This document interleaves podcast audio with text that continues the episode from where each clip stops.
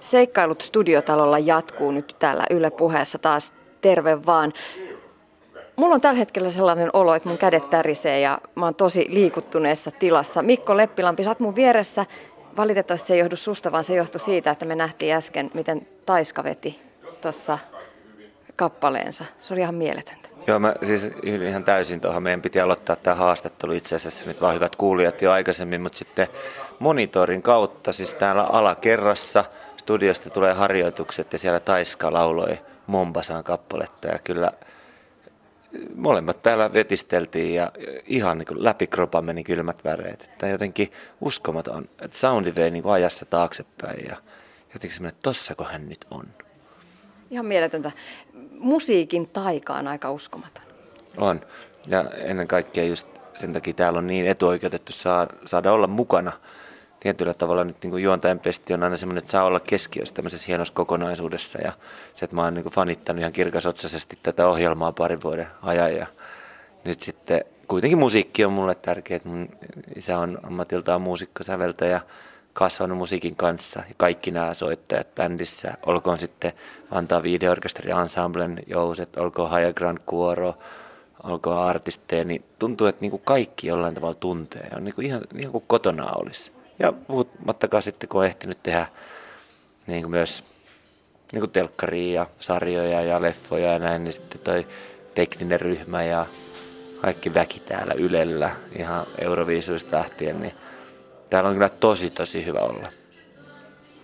Millainen musiikki sua koskettaa? No se on tosi vaikea niin nyt kategorisoida jotenkin. Et kyllä se hyvä musa, mutta se riippuu niin hetkestä. Et sen takia myös taas kerran. Täällä on niin siisti olla, että se kirjo on ihan järjetön. Se on, voidaan vetää yhtäkkiä niin kuin Eveliinasta ja Ronjasta tonne Hektoriin, Pave Taiskaan, Michael Monroe tulee, Eppu Normaali, sitten on Roope Salminen ja koirat, Elastinen hyppää siihen väliin ja sitten sieltä tuleekin Asa ja Anna Puu ja Juha Tapio painaa. Siis se on niinku loputonta, että e, sitten sitä vaan niinku tykkää hyvin soitetusta, hyvästä musiikista, joka on, ja niin kuin tässä ohjelmassa mun mielestä ne on koskettanut ihmisiä tärkeinä hetkinä, niin silloin niistä täytyy olla jotain todella niin kuin hyvää. Sellainen koskettaa. Suomi Lovessa tarinoissa usein nousee esiin se, että sellaiset hetket, kun musiikista on saanut esimerkiksi voimaa itselleen. Onko sulla sellaisia hetkiä itsellesi? No ehdottomasti kyllä mä käytän myös musiikkia hyväkseni niin kuin ihan tietoisestikin. Mä saatan tehdä sitä ihan esimerkiksi aamulla, kun lähtee, pitää saada tietty moodi päälle, tai mä lähden juoksen urheileen, niin on tietynlaista musiikkia.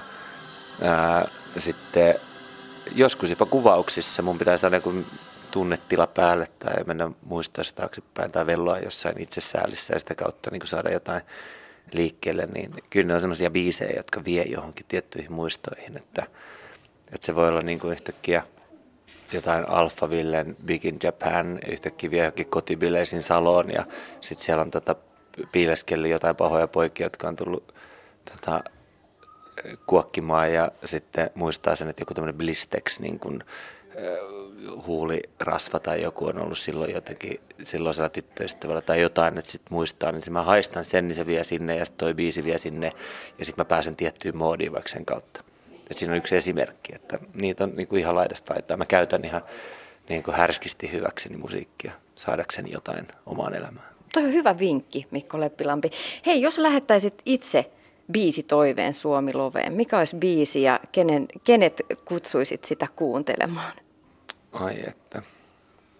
Niitä on todella paljon tietysti näitä, jotka vie nostalgisia fiiliksiä ja erilaisia hetkiä, mutta nyt jos pitää nyt tuosta ihan niin kuin hatusta, ei hatusta, vaan tästä pintamuistista joku ensimmäinen, mikä tulee mieleen, niin ää, sanotaan, että joku Rakkauden haudalla Helmi ja Siko elokuvasta. Se oli kuin kesäleiri ja se oli ensimmäinen leffa ja siitä tietyllä tavalla tota, elämä muuttui. Niin ehkä mä sen tota, Veljes Katraa ja Laura Birni ja Amana Pilkkeen tota, ottaisin mukaan niin tuonne istumaan ja kuunneltaisiin se ja fiilisteltäisiin. Muistatteko?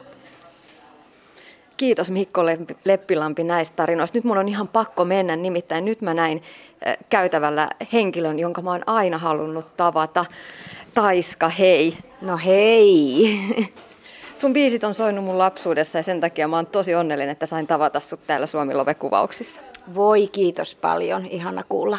Erityisesti Haltin häät. Joo, se on kuule edelleenkin monella, monen lapsen suosikkipiisi. Kuinka paljon ihmiset tulee kertoa tällaisia tarinoita, niin kuin mä nyt kerroin sinulle? Joo, kyllä keikalla ihan, ihan oikeasti tullaan vielä puhumaan Mombasasta ja Haltin häistä, että hei, mä laulaan sitä karaokessa ja tälleen. Mutta onne jäänyt elämään. Kuinka paljon sä itse laulat vielä tänä päivänä? No en, en ole hirveästi laulanut viime vuosina, mutta tänä vuonna on ollut ihan poikkeuksellisen paljon keikkoja ja, ja muutenkin, niin tässä me on aktivoitunut hirveästi ja mennyt kouluunkin opiskelemaan laulun tekoa ynnä muuta kaikenlaista kivaa. Että on tosi hieno musiikkivuosi menossa. Niin, ehkä uuttakin sitten tulossa. No se on nyt kyllä niin kuin hyvin toivottavaa ja todennäköistä kyllä, että uutta tulee. Hieno kuulla. Taiska, miltä artistista tuntuu, kun ihmiset tulee kertomaan tarinoita, että se sinun kappaleesi on elänyt mun elämässä nämä kaikki, mitä, 30-40 vuotta? No siis se vaan nyt herättää ihmetystä itsessä hirveästi, että, että, että ihmiset on pitänyt niin kuin näitä biisejä hengissä ja totta kai se tuntuu hirveän hyvältä, ihanalta. Sä olit pitkään poissa näistä kuvioista. Millaista on ollut nyt palata? No, aika monen, monen, jopa vuosikymmenen jälkeen takaisin musiikin pariin? No, minä en ole oikeastaan koskaan ollut sillain kokonaan poissa, että, että tota, semmoisella hiljaisella tulella koko aika olen pitänyt tota musiikkia ja laulamista. Ja, ja teatteriin olen tehnyt musiikkia ja biisejä aika paljon, mutta että, että nyt on niin kuin jotenkin tullut se hetki, että nyt on vaan se aika, että täytyy tehdä taas lujemmin ja kovemmin ja enemmän esillä. No nyt tuli kutsu sitten tänne Suomi Loveen. Millaisin ajatuksin lähdit mukaan projektiin? No äh, joo, läksin kyllä niin kuin tietysti hirveän kiitollisin mielin ja, ja, ja tämä on ollut todella jännää ja on ollut siis ihan mieletöntä tavata niitä ihmisiä, jotka, jotka on mut kutsuneet tähän alun perin ja jotka on keksineet tämän, tämän jutun tuolta Vuosaaresta, että, että olen ollut kyllä niin kuin kaikin puolin tästä suuresti onnellinen. Niin, uutta musiikkia ehkä tulossa. Voitko raottaa vähän, että minkä tyylisestä materiaalista on kysymys? Joo, se on aika jännä juttu. En tiedä, tekeekö kukaan Suomessa nyt just sellaista. Kutsun sitä itse naisrockiksi. Se kirjoitetaan N-I-C-E, rock. ja tota, se on sellaista vähän niin kuin popin ja rockin ja progen sekoitusta, mutta ei mitenkään niin kuin pelottavassa määrin progea. Et kuitenkin kevyttä kamaa. Niin, mutta kuitenkin se 70-luvulta se proge on jollain tavoin mukana. Joo, kyllä se, kyllä se on mulla niin, kuin niin luissa ja ytimissä, että se on ihan väkisinkin tunkee nyt taas esiin sieltä. Että, ja osittain siinä on jopa vähän niin kuin punkkisävytteitä tässä mun jutussa, että saa nyt nähdä, miten siinä sitten käy, miten ihmiset maistelee sitä. Niin, sulla on vähän tuommoiset pinkiksi värjätyt hiukset. Onko siinä sitä punk-henkeä? No ei se varmaan kyllä, ei se varmaan kyllä niinku sitä juttua ollut tämä tukan värjäys. Se, se, vaan tuli ja halusin kokeilla ja sitten se jäi ja nyt on ollut jo muutama kuukausi tämmöistä pinkkiä kautta. Taiska, jos sä lähettäisit itse viisi toiveen tänne Suomi-loveen ja haluaisit sillä kautta, sitä kautta ilahduttaa jotain läheistäsi, niin mikä olisi biisi ja kenelle sen osoittaisit? No kyllä, kyllä varmaan kutsuisin tota, niin mun ensimmäisen bändin, jossa mun tyttökaverin Annukan kanssa esiinnyttiin. Ja, ja, ja biisi voisi olla joku Grand Funk Railroadin Heartbreaker. Hyvä, kiitos. Mä lähden tästä eteenpäin. Miltä kuulostaa? Otetaan kuorolaisia seuraavaksi haastatteluun. Mä lähden etsiä heitä. Kuorot on aina mahtava juttu. Rakastan kuoroja ehdottomasti. Kiitos. Kiitos. Ja sitten taas matkaan. Tämä on vähän tällaista seikkailua täällä pitkin näitä studiotalon käytäviä. Nyt mä lähdenkin tänne suuntaan. Niin, kuoron väkeä läksin täältä käytäviltä etsimään, mutta Suomi Love-kuvaukset ovat onnekkaita yllätyksiä täynnä näköjään koko ajan nimittäin. Käytävällä vastaan tuli Eppu Normaali. No, ei ihan koko bändi, Martti ja Aku Syrjä, morjens. Morjes. Morjes, morjes. Mikä sai nyt lähtemään mukaan Suomiloveen? No ne pyysi aika monta kertaa ja aika monta kertaa jouduttiin omista syystämme kieltäytymään, mutta nyt sitten ajatuksena oli se, että jos me saadaan jotkut kivat torvisovitukset tai jotkut muut tuolta orkesterin johdolta niin kuin lupaus niistä, niin me voidaan tulla vetää soittaa. Joo. Joo, se on totta. Me ei olla vuosiin tehty. Aikanaan tehtiin tosi paljon. Että vaihteluviristä pitkän tauon jälkeen. Mutta teidän biisit on kuitenkin niitä, jotka koskettaa aika laajalti meitä suomalaisia. Miltä se tuntuu, kun jengi tulee kertoa, että hei, että tällä, tällä duunilla, mitä te olette tehnyt, on oikeasti merkitystä? No on se siis hienoa. Ja kyllähän se niin kuin tavallaan toisella aivapuoliskolla on aina tiennyt, mutta toisella aivapuoliskolla on yrittänyt unohtaa se. Miksi? No se on tämmöistä ihan normaalia ihmisen äh, häveliäisyyttä. Näin se on nyt. Meillä on juuri tehty Ratinan iso stadionkonsertti. Kyllä mä huomasin, ainakin mulle kävi niin, että semmoinen arkeen palaaminen olikin yllättävän hankalaa heti sen jälkeen. Se oli, siihen kuitenkin latauduttiin niin paljon. Se ei ollut ihan niin sanottu normikeikka. Ja, ja tota, kyllä se totta kai aiheuttaa niin kuin omassakin mielessä semmoisia suorastaan liikuttavia tunteita, jossa tota, huomaa, että ihmiset tykkää oikeasti noin paljon. Et vaikka me ollaan tätä näin kauan tehty, niin kyllähän se meillekin antaa semmoisen niin potkun, että joo, nämä ihmiset on ihan tosissaan. Joo, ei siis en mä sitä yritä väheksyä ollenkaan, sitä ihmisten kiintymystä meidän musiikkiin. Päinvastoin mä siis sanon, että se on sen verran niin kuin voimakasta tunneläikähdystä aiheuttaa, että sitä mielellään hieman jo torjuukin. Jos te ajattelette teidän omaa tuotantoa, Eppu Normaalin tuotantoa, niin mitkä biisit teille itselle on sieltä niitä merkityksellisimpiä? Mitä sanot Martti? No mä sanon, että tämä on taas näitä kysymyksiä, mihin ei pysty vastaamaan. Eli jos sulta kysyisi, että ketä sun lapsista sä rakastat eniten, niin mitä sä vastaisit? toi, toi oli hyvin, Martti sanoi. Siis, tämä on sama kysymys. Uramme aikana tämäkin on esitetty meille kaikille moneen kertaan, josta aina koetat selittää, että kun he ihan oikeasti, että nämä vähän vaihtelee, nämä suosikit ja se kuuluu asiaan. En mä pysty nimeen.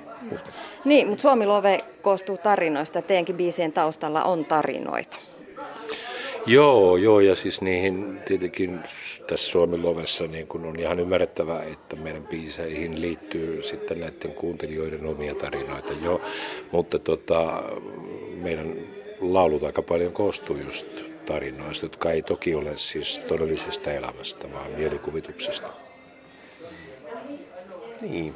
Tämähän on semmoisia ikäkausikysymyksiä, että me on tehty niin pitkään, että aina, aina niin ihmiset on löytänyt musan ja sitten ne on eläneet siinä sen musan keskellä sitä tohja, ne yhdistää monia asioita niihin hetkiin, kun ne on kuunnellut jotain biisiä. Niinhän meille kaikille, kyllä mullakin on muistissa jotain, jotain nuoruudessa semmoisia hetkiä, joissa mä oon kuunnellut jotain musaa ja sitten se on tuntunut hyvältä silloin. Että tämähän on ihan inhimillistä toimintaa.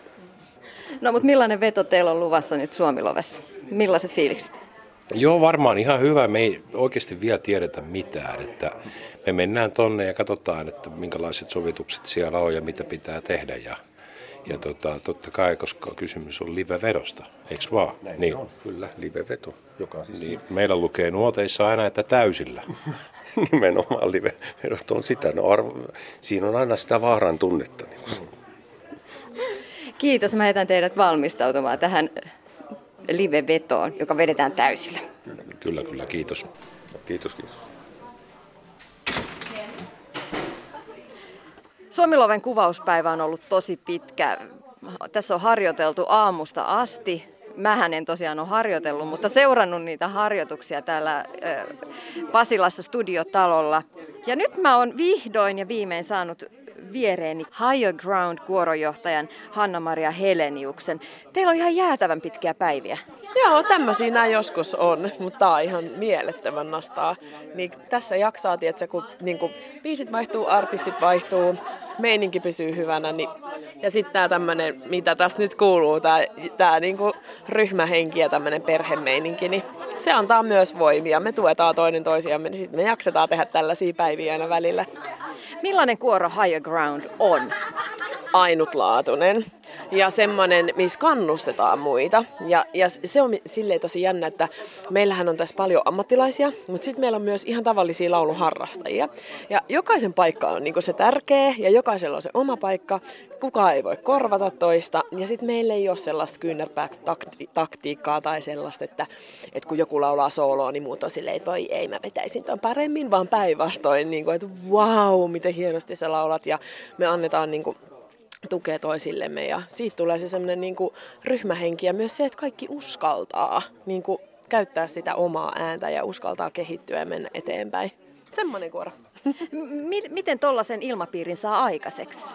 Se on aika hyvä kysymys monen työpaikalla ja muussakin yhteisössä. E, niin, no ehkä, ehkä kaikki lähtee siitä, että, että niinku tavallaan luodaan sellainen ilmapiiri, missä jokainen uskaltaa heittäytyä ja sitten jokainen uskaltaa tulla siltä omalta mukavuusalueeltaan niinku ulos. Jokainen uskaltaa niinku tehdä jotain sellaisia juttuja, missä joutuu vähän niinku, tiedätkö, pikkasen hyppäämään välillä silleen, että aukeakohan se varjo vai ei. Mutta kun joku toinen sanoo, että kyllä se, kyllä se sitten siinä kohtaa aukastaa, niin että tulee tavallaan se semmoinen, välillä semmoinen tunne myös, että, että tota, sä et ihan tiedä, niin kuin, että mitä tulee tapahtumaan seuraavaksi, niin se vie sut sellaiselle paikalle, jossa sun on pakko olla enemmän korvat auki, kuin se, että sä kuuntelet tavallaan sitä omaa ääntä. Et siinä on niin kuin monta, monta erilaista juttua, mutta et ehkä, ehkä tavallaan se että, että se, että jokainen uskaltaa olla siinä omassa prosessissaan, jokainen uskaltaa heittäytyä ja jokainen uskaltaa antaa sen parhaansa, ja sitten kun jokainen antaa sen parhaansa, mikä se silloinkin on, niin kullonkin on, niin silloin sitten siis se riittää.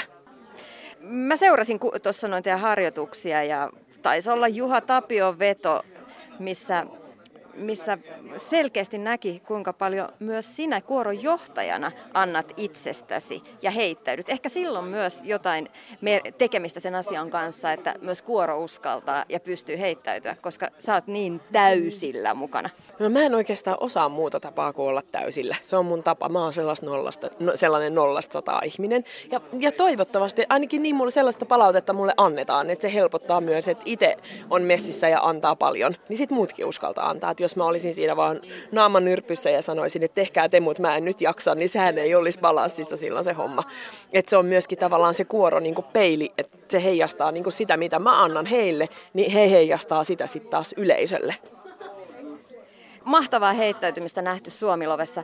Hanna-Maria Helenius, kuoronjohtaja, jos sä itse lähettäisit Suomiloveen biisi toiveen ja tarinan, niin millainen tarina siitä tulisi? Öö, mä varmaan tällä hetkellä, tää nyt tulee ihan niin kuin, mikä tuli ekana mieleen, mä varmaan yllättäisin mun 15 vuotta täyttävän tyttären. Mä pyytäisin varmaan tota Johanna Kurkelan laulamaan siihen. Se olisi aikamoinen yhdistelmä. Ja se biisi, no se kaksi niin hehkuva on jo voittanut kerran, mutta se on mikä mulle tuli mieleen. Mutta se voisi olla sitten taas joku Johannan uusi, niin rakkauslaulu, se voisi olla joku Johannan uusi biisi. Mutta jotenkin mulla tuli tämä yhdistelmä, mun tytär ja Johanna Kurkela.